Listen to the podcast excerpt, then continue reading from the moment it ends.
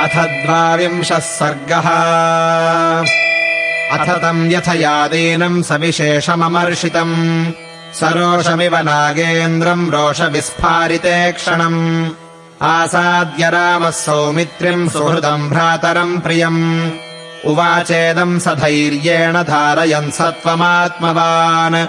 निगृह्य रोषम् शोकम् च धैर्यमाश्रित्य केवलम् अवमानम् निरस्यैनम् गृहीत्वा हर्षमुत्तमम्।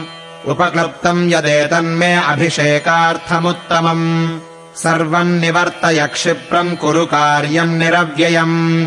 सौमित्रेयोऽभिषेकार्थे मम सम्भारसम्भ्रमः अभिषेकनिवृत्त्यर्थे सोऽस्तु सम्भारसम्भ्रमः यस्यामदभिषेकार्थे मानसम् परितप्यते माता नः सा यथा न स्यात् स विशङ्का तथा कुरु। तस्याः शङ्कामयम् दुःखम् मुहूर्तमपि नोत्सहे। मनसि प्रतिसञ्जातम् सौमित्रेऽहमुपेक्षितुम्। न बुद्धिपूर्वम् नाबुद्धम् स्मरामीह कदाचन। मातॄणाम् वा पितुर्वाहम् कृतमल्पम् च विप्रियम्। सत्यः सत्याभिसन्धश्च नित्यम् सत्यपराक्रमः परलोकभयाद्भीतो निर्भयोऽस्तु पिता मम। तस्यापि हि भवेदस्मिन् कर्मण्यप्रतिसंहृते। सत्यम् नेति मनस्तापस्तस्य तापस्तपेच्च माम्। अभिषेकविधानम् तु तस्मात् संहृत्य लक्ष्मण। अन्वगेवाहमिच्छामि वनम् गन्तुमितः पुरः। मम प्रव्राजनादद्य कृतकृत्या नृपात्मजा सुतम् भरतमव्यग्रमभिषेचयताम् ततः। मयि चीराजनधरे जटामण्डलधारिणी। गतेरण्यम् च कैकेय्या भविष्यति मनः सुखम्। बुद्धिः प्रणीता येनेयम् मनश्च सुसमाहितम्। तम् तु नार्हामि सङ्क्लेष्टम् प्रव्रजिष्यामि माचिरम् कृतान्त एव सौमित्रे द्रष्टव्यो मत्प्रवासने राज्यस्य च वितीर्णस्य पुनरेव निवर्तने।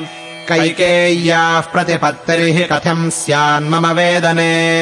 यदि तस्या न भावोऽयम् कृतान्तविहितो भवेत् जानासि हि यथा सौम्य न मातृषु ममान्तरम्। भूतपूर्वम् विशेषो वा तस्या मयि सुतेऽपि वा।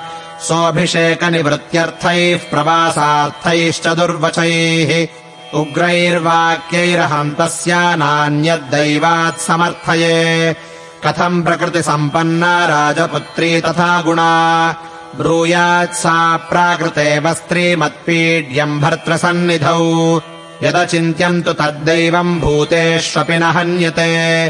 व्यक्तम् मयि च तस्याम् च पतितो हि विपर्ययः। कश्च दैवेन सौमित्रे योद्धुमुत्सहते पुमान् यस्यनुग्रहणम् किञ्चित् कर्मणोऽन्यन्न दृश्यते। सुखदुःखे भयक्रोधौ लाभालाभौ भवाभवौ यस्य किञ्चित् तथा भूतम् ननु दैवस्य कर्म तत्। ऋषयोऽप्युग्रतपसो दैवेनाभिप्रचोदिताः। उत्सृज्य नियमांस्तीव्रान् भ्रश्यन्ते काममन्युभिः। असङ्कल्पितमेवेह यदकस्मात् प्रवर्तते निवर्त्यारब्धमारम्भैर्ननु दैवस्य कर्म तत्। एतया तत्त्वया बुद्ध्या संस्तभ्यात्मानमात्मना। व्याहतेऽप्यभिषेके मे परितापो न विद्यते। तस्मादपरितापः संस्त्वमप्यनुविधाय माम्। प्रतिसंहारय क्षिप्रमाभिषेचनिकीम् क्रियाम् एभिरेव घटैः सर्वैरभिषेचनसम्भृतैः मम लक्ष्मणतापस्ये व्रतस्नानम् भविष्यति। अथवा किम् मयैतेन राज्यद्रव्यमयेन तु।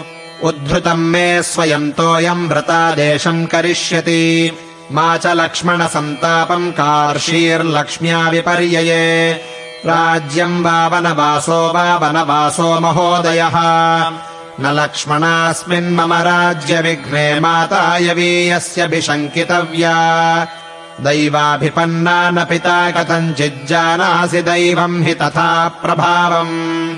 इत्यार्षे श्रीमद् रामायणे वाल्मीकीये आदिकाव्ये। अयोध्याकाण्डे द्वाविंशः सर्गः